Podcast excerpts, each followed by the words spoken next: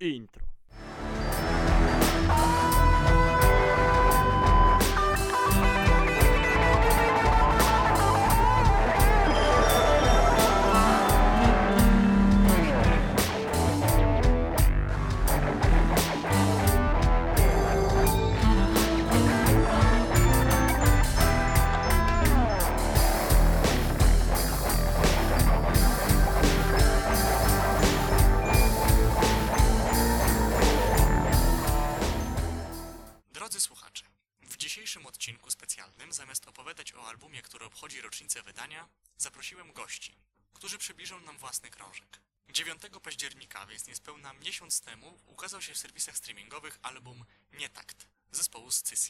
Ze mną jego autorzy Andrzej Szczepura, Dzień dobry. Jan Scholz, Dzień dobry. Jan Jakaczyński, Cześć. Jarema Kozielewski Cześć. i Kosma Kozielewski. Cześć. Witam Was bardzo serdecznie. Miło mi, że zgodziliście się być pierwszymi gośćmi tego programu.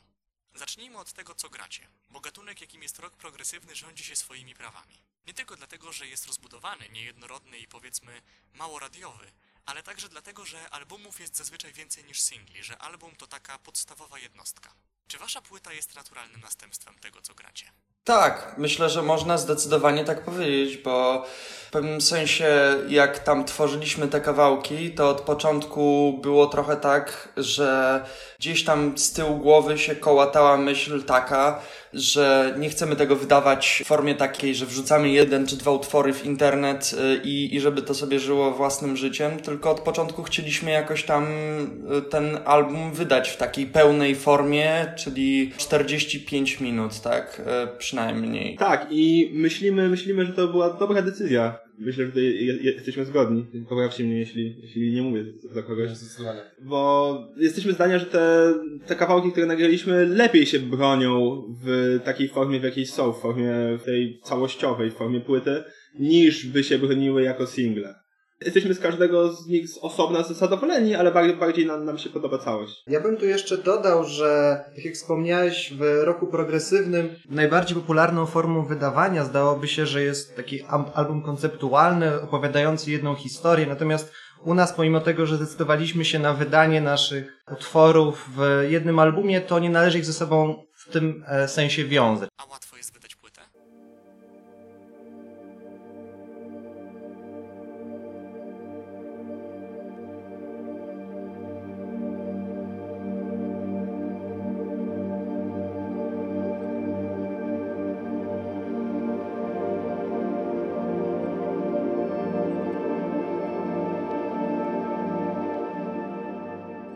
Wydaje mi się, że tutaj e, ważne jest to, że w dzisiejszych czasach bardzo dużo da się zrobić na własną rękę. My tak naprawdę większość tego albumu nagrywaliśmy w warunkach domowych i, i da się to zrobić na, w naprawdę dobrej jakości. To nie jest tak, że kosztem ominięcia sali nagrań e, my tracimy na jakości. Natomiast pod względem takim logistycznym, pod względem nakładu pracy, było to bardzo duże przedsięwzięcie, które, które bardzo długo trwało, bardzo dużo nas kosztowało. Tak, e, ja bym powiedział, że nawet nie tyle długie miesiące, co bardziej długie lata, e, bo ten album powstawał, zależnie jak patrzeć, między 3 a 5 lat, więc to jest naprawdę, naprawdę kawał, kawał roboty, który zrobiliśmy. Wydaje mi się, że bardzo, bardzo cennym do- doświadczeniem dla każdego z nas było, było ten, ten proces nagrywania. Co prawda nie produkowaliśmy alb- albumu sami, ale nasz, powiedzmy, współpracownik, znajomy Grzesiek, z tego miejsca dzięki, pozdrawiamy, wyprodukował tę płytę dla nas, ale wiele na pewno się nauczyliśmy o tym, jak należy przygotowywać e, ścieżki do nagrania, przygotowywać nagrane ścieżki do produkcji, jak należy myśleć, myśleć w ogóle o kompozycji utworów w kontekście jakiś, jakimś szerszym jak płyta.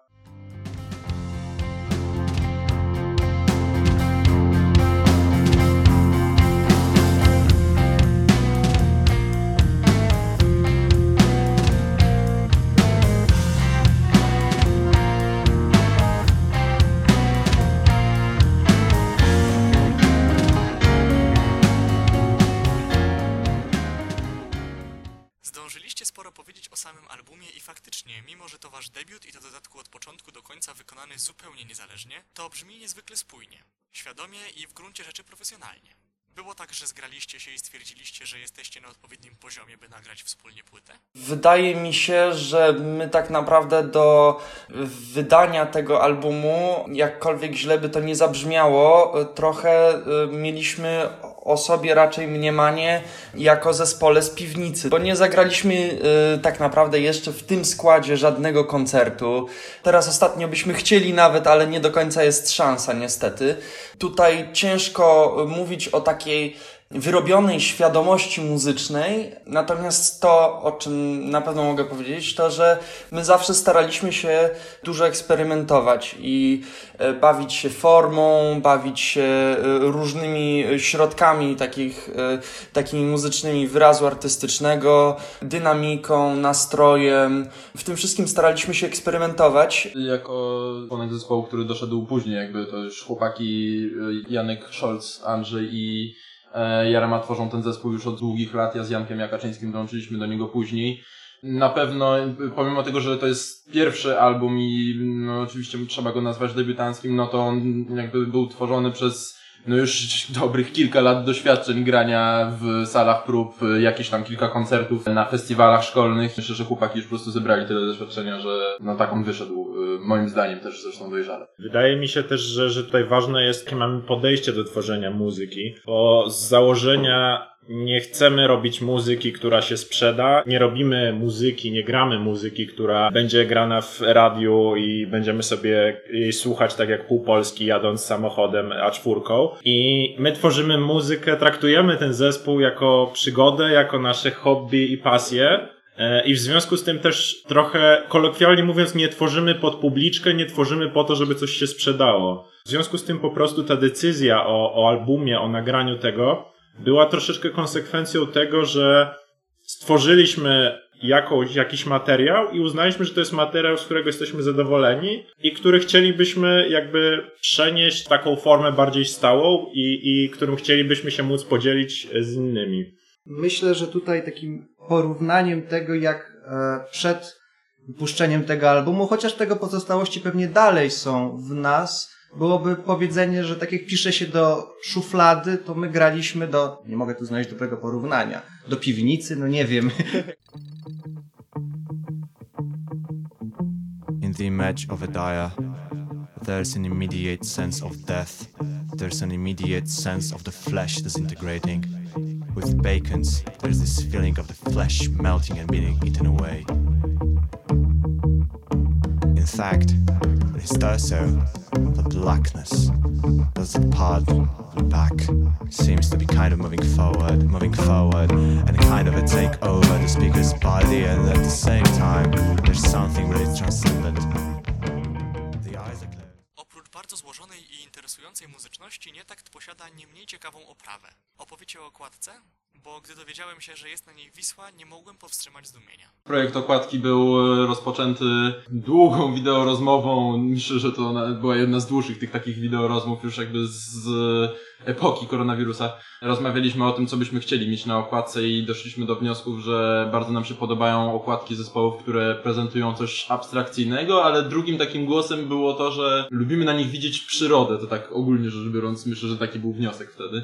Dosłownie kilka dni e, później na Facebooku natrafiłem na, na stronie zresztą Nowej Warszawy zdjęcie, które prezentuje właśnie Wisłę z lotu ptaka i to bardzo, no bardzo poruszające zdjęcie, dlatego że to było, y, zdjęcie prezentuje Wisłę z lotu ptaka tak dosłownie 10 kilometrów na północ od Warszawy i ona jest zupełnie wyschnięta, widać długie łachy piachu i ten brązowy kolor Wisły, który jakby trochę kontrastuje z tą żółcią piasku. Uznaliśmy, że jakby bardzo, bardzo fajnie pasuje do spełnienia obu tych konceptów, które, do których doszliśmy. Tak, warto może dodać, że całe to nasze poszukiwanie okładki działo się w okolicach może lipca tego roku. W każdym razie były wtedy, były wtedy te ogromne, ogromne susze w Polsce. To nas też sprowokowało do tego, że może warto, warto o tym wspomnieć, warto o, o tym te, te, też tak łatwo nie zapomnieć. Za resztę projektu, nie tylko za okładkę, ale za również tę świetną, świetną książeczkę, która jest w środku, za cały, cały krój i szyk odpowiada Jarema, więc ja mu chętnie oddał teraz głos. Bo na tym zdjęciu w oryginale lepiej widać, że to jest Wisła po prostu. Natomiast bardzo e, jest dla mnie taką rzeczą w momencie, w którym coś nie do końca wygląda na to, czym rzeczywiście jest. I w związku z tym jakoś tam pobawienie się w tym zdjęciem w taki sposób, żeby to zaczęło wyglądać bardziej chwilami jak formacje skalne jakieś, jak jakaś abstrakcja, tak, y, albo jak zdjęcie, y, ale nie wykonane z, z takiej wysokości, z jakiej było wykonane, tylko na przykład dużo wyżej, y, żeby trochę stracić poczucie skali w tym wszystkim. To było dla mnie dosyć ważne i właśnie różnymi y, zagrywkami, powiedzmy, kontrastowo-kolorystycznymi y, y, starałem się taki efekt osiągnąć. To, co mi się najbardziej podoba w tej okładce, to jest to, że po pierwsze, moim zdaniem oczywiście subiektywnym, e, jest ona niezwykle ładna graficznie, wizualnie, a jednocześnie jest taki trochę efekt wow. Ciężko jest tak naprawdę rozpoznać, co jest na tym zdjęciu. I w momencie, w którym e, ludzie, e, czy nasi znajomi, czy jacyś, jacyś ludzie, którzy natrafili na naszą płytę gdzieś indziej, pytają, co, właściwie jest na tej okładce i się dowiadują, co jest, to właśnie często są niezwykle zaskoczeni, zupełnie nie spodziewając się takiej odpowiedzi. E, I to jakoś bardzo, ta taka trochę tajemniczość mi się, mi się bardzo podoba w tym ujęciu.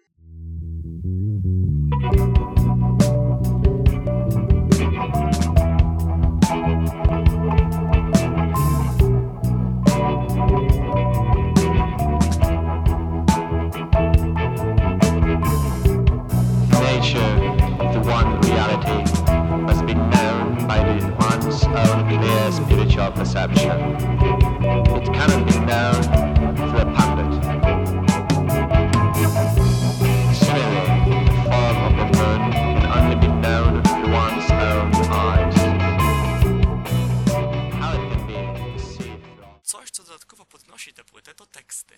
Czynią one z płyty coś na wzór Odysei kosmicznej.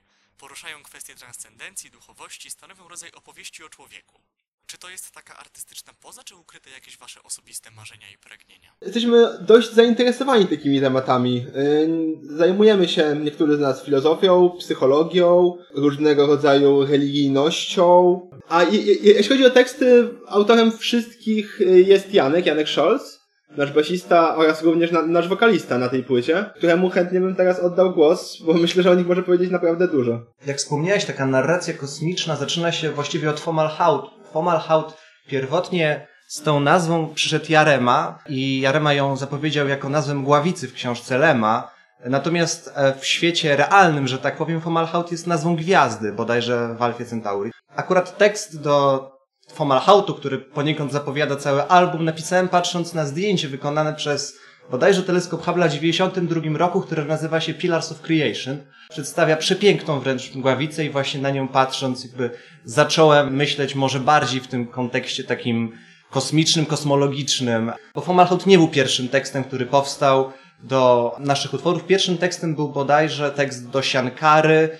Tutaj akurat jest to tekst, który jest fragmentem takiego filozofa e, hinduskiego z VIII wieku. Też teksty niekoniecznie mają zabarwienie, czasami takie duchowe, metafizyczne, ponieważ chociażby w wypadku Fiaska czy Ascending są raczej one figurą stylistyczną w kawałku, która pełni funkcję interludium niż konkretnie czymś, co ma coś powiedzieć, czy mieć ze sobą jakąś wartość, no nie wiem, liryczną, czy też filozoficzną. Do Shankary to w ogóle myślę, że jest warte opowiedzenia, bo była e, taka scenka stworzona, chłopaki tworzyli warstwę muzyczną, a ja siedziałem na środku sceny na krześle i czytałem bezpośrednio z książki właśnie filozof, tego filozofa, o którym wcześniej Janek wspomniał, więc... E, Swoją drogą nie? tak, E, Siankarę, tak, tak. tak, no właśnie.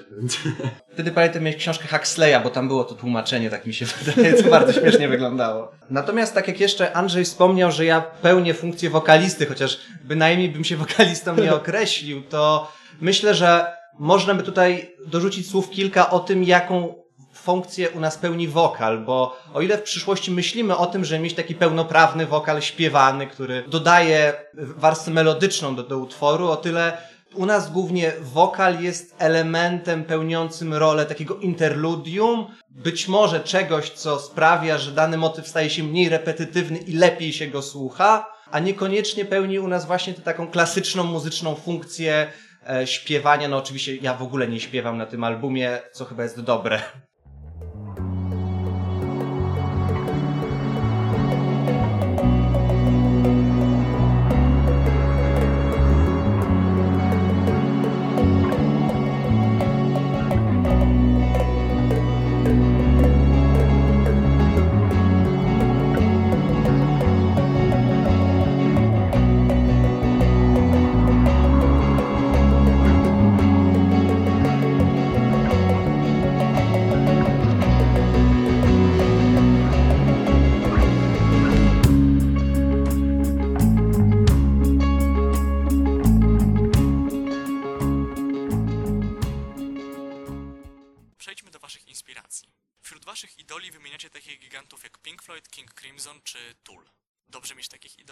Wydaje mi się, że jeśli chodzi o nas, nasze inspiracje, to one bardzo ewoluowały w czasie. Nadal ewoluują. Chyba wszyscy jesteśmy wychowani na podobnego rodzaju muzyce. Właśnie hard rock lat 70., rock progresywny, może jakiś taki progujący metal w stylu Tula, te rzeczy. W ostatnich latach e, nasz, nasz gust muzyczny po pierwsze się bardzo rozszerzył. Słuchamy dużo więcej jazzu, funku, elektroniki, hip-hopu, tego typu rzeczy. Oraz wydaje mi się, że z, złagodniał. Coraz, wydaje mi się, że coraz mniej, mniejszy procent utworów, które słuchamy, opiera się na gitarze. Coraz więcej, coraz więcej słuchamy utworów op- opartych na pianinach, na saksofonach, na syntezatorach, na elektronice różnego rodzaju. Nie chcę tak wybierać myślami w przyszłość aż tak, ale nasz następny materiał wydaje mi się, że będzie lżejszy, będzie bardziej funkowy i będzie bardziej elektroniczny niż nie tak. No myślę, że zgoła inny zresztą tak ogólnie można powiedzieć, bo to rzeczywiście jest tak, że do tych zmian e, inspiracji, e, o których wspomniał Andrzej, chciałem też przede wszystkim taką jedną tendencję główną e, zaznaczyć, że bardziej zaczęliśmy rzeczywiście słuchać muzyki takiej, która jest po prostu współczesna, wydawana w latach, w których żyjemy. Bo no, ta muzyka po prostu jest zupełnie, zupełnie inna niż e, ta, e, która była tworzona w latach 60., 70. i później. No i właśnie też e, dzięki temu ona jest rozszerzana o takich artystów, nie wiem, na przykład wiem, że ja z bratem teraz bardzo dużo rzeczywiście muzyki elektronicznej, Toma Yorka, Radiohead słuchamy, coś, co no jednak odchodzi od powiedzmy chociażby tego, nie wiem, na pewno mojego idola, który no już trochę powiedzmy odchodzi na dalszy plan teraz tym momencie, którym jest Steven Wilson i myślę, że każdy z nas bardzo dużo się nauczył i wyciągnął od Stevena Wilsona. Myślę, że to jest taka najmocniejsza postać dla nas. nas jego muzyka bardzo e, ciekawiła właśnie między innymi ze względu na to, że, że on sam e, w swojej muzyce e, czerpał z rzeczy, którymi my po pierwsze interesowaliśmy się wcześniej, a po drugie no można śmiało powiedzieć, że to jest dosyć szerokie spektrum, bo w tej muzyce takiej, którą możemy określić mianem muzyki gitarowej, szumnie dosyć, materiał, który stworzył Steven Wilson, e, naprawdę od jednej skrajności w, w drugą niemalże popada, to znaczy e, ma kawałki, które są popowe, a ma kawałki, które śmiało możemy nazwać e, metalem i, i bardzo nam to odpowiadało i dużo tego słuchaliśmy. Ja bym po prostu jako teraz muzyk amator, może w przyszłości bardziej profesjonalny, na pewno chciałbym dążyć do takiej świadomości muzycznej, jaką ma on, bo po prostu zawsze wiadomo, dlaczego akurat stworzył, dlaczego Wilson stworzył taki album, a nie inny. I wydaje mi się, że nasz stosunek teraz do tych gigantów e, w stylu właśnie Crimsonów, Floydów, czy nawet, nawet, Led Zeppelin, czy Tula, jest taki, że znamy pewnie większość płyt, co najmniej tych klasycznych na pamięć i bylibyśmy, bylibyśmy w stanie z, zanucić, zanucić większość płyt Floydów od pierwszej do ostatniej nuty pewnie. Ale mówię, mówię za siebie, ale myśl, myślę też, że za was wszystkich. Nie pamiętam, kiedy ostatni raz słuchałem płyty Pink Floyd czy płyty Led Zeppelin. No mi zdarzają się powroty, akurat No. takie tylko w troce, akurat, bo Tak, to tak. powiedziałeś, ale... Ale wydaje mi się, że fakt, że tyle tego przesłuchaliśmy i tak dobrze to znamy, jest naprawdę cenny w temacie grania muzyki. Bo są pewne, są pewne narzędzia, są pewne zabiegi, które są stosowane przez, te, przez tych wykonawców, które po prostu mamy w swoim, tak się wyrażę, słowniku, które je, jesteśmy w stanie zagrać e, solo ala Gilmour e, i wie, wiedzieć jak, to wygląda i bez jakby ustalania, że gramy takie, takie, to jest w takim naszym skill, skillsecie. Tak samo jak jesteśmy w stanie zagrać jakiś break ala Tool z jakąś taką ciekawą linią basu czy nieparzystym metrum.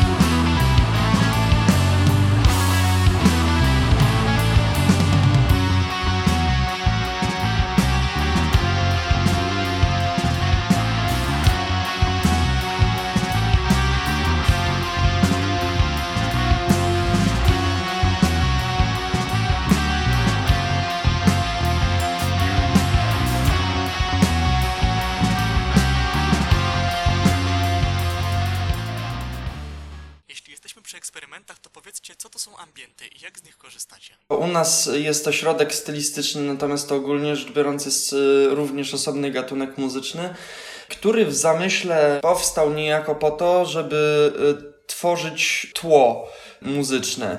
To w ogóle mm, zaczęło się bardzo dawno temu, bo y, to y, francuski kompozytor Satie w ogóle zde- zdefiniował taki y, termin jak muzyka ambient i on mówił o tym jako meblu muzycznym, to znaczy, że coś jest w pokoju, ale nie musimy na to zwracać tak w pełni uwagę.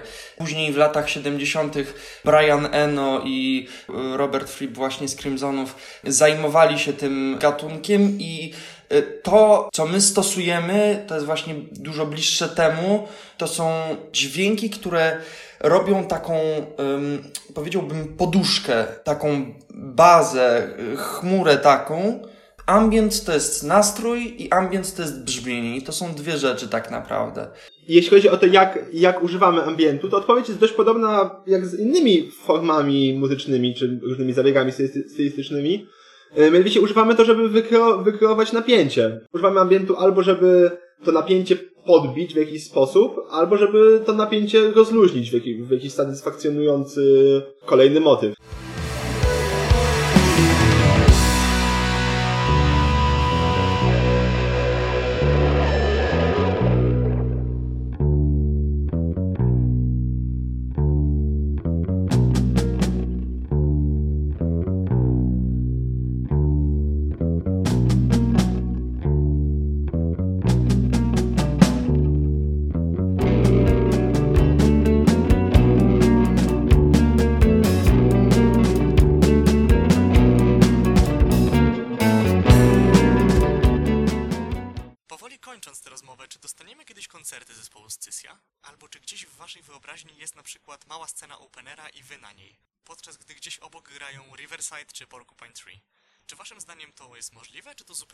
Abstrakcja? Mamy nadzieję, wszyscy mamy nadzieję, że jeszcze kiedyś wrócimy, wrócimy do życia i że jak wrócimy do życia, to jakakolwiek jeszcze placówka kulturalno-rozrywkowa się utrzyma na rynku i będzie gdzie, gdzie taki koncert zagrać. Ale tak, my od pewnego czasu jest, jest, jesteśmy gotowi na granie, mamy cały materiał, mamy nasz, powiedzmy, live set gotowy do grania i jakby mi ktoś powiedział, hej, koncert jutro, to bym powiedział super, gdzie, kiedy i idziemy grać. Jeśli chodzi o to, czy widzimy się na małej scenie Openera, no to od, odpowiedź jest analogiczna. Jakby ktoś mnie zaprosił, na pewno bym się nie, nie krygował.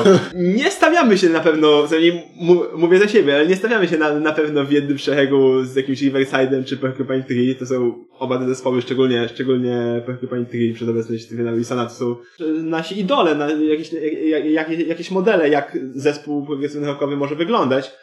Ale sam fakt, że akceptujemy, że jesteśmy zespołem amatorskim czy półamatorskim, nie oznacza, że nie możemy grać na dużych scenach, jeśli się uda tam dostać. Ja myślę, że z koncertem jest trochę tak samo jak z pomysłem nagrania tej płyty. To znaczy, myślę, że pomimo tego, że nagranie tej płyty było taką rzeczą, która była po prostu takim ewidentnym następnym krokiem dla naszego zespołu po tym, jak już mieliśmy wystarczającą ilość materiału, żeby wypełnić taką, ta, taki, taki, taki dysk jeden, to taką po prostu następnym osiągnięciem, następną, następnym krokiem po prostu zagranie koncertu. I w momencie tylko, jak tylko po prostu koronawirus y, już na to pozwoli, to ja myślę, że to będzie, bardzo szybko zaczniemy do tego dążyć. Na pewno bardziej siebie widzimy jako zespół koncertujący niż zespół radiowy. Ja jeszcze do, do, dodam taką odezwę do narodu. Jeśli jakieś słuchaczki, słuchacze tej, tej audycji znają miejsca, gdzie gra się koncerty w tym momencie, odezwijcie się do nas, będziemy naprawdę wdzięczni. Być może moje pytanie sugerowało, że wasz album można traktować jak równie słuchalny w stosunku do innych twórców. Chodzi mi o to, czy poszlibyście w układ, w którym ktoś wpływowy mówi chłopaki, wasza muzyka to złoto, musicie to wykorzystać.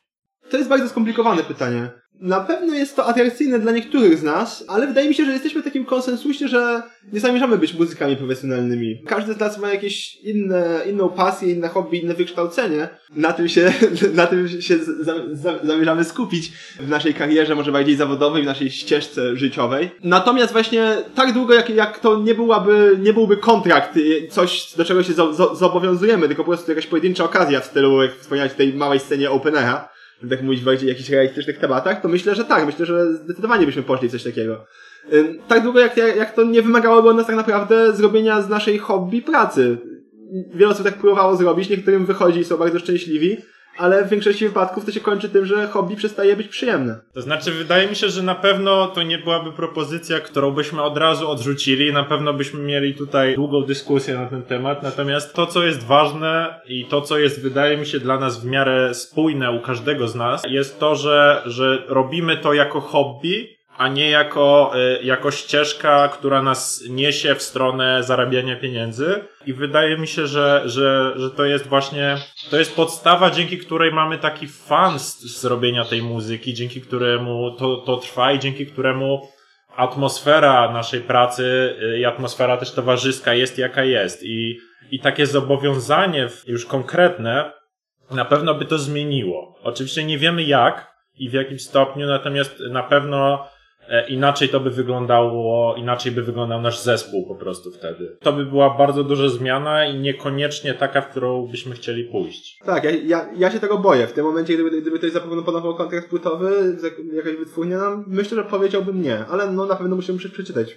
z czym to się je. Myślę, że tak jeszcze w kwestiach tych takich bardziej profesjonalnych, to tutaj można by wspomnieć o naszych doświadczeniach z samym rejestrowaniem utworów i ich wypuszczaniem, bo to też na początku, jak wydaliśmy ten album już tak w eter, to byliśmy bardzo zdziwieni, mając wcześniej doświadczenia, jak się je takie rzeczy jak Spotify, prawa autorskie na YouTubie, dalej Apple Music. E... Było bardzo dużo zaskoczeń. To na Tak, pewno, tak, tak. Dowiedzieliśmy się, że ZAX istnieje.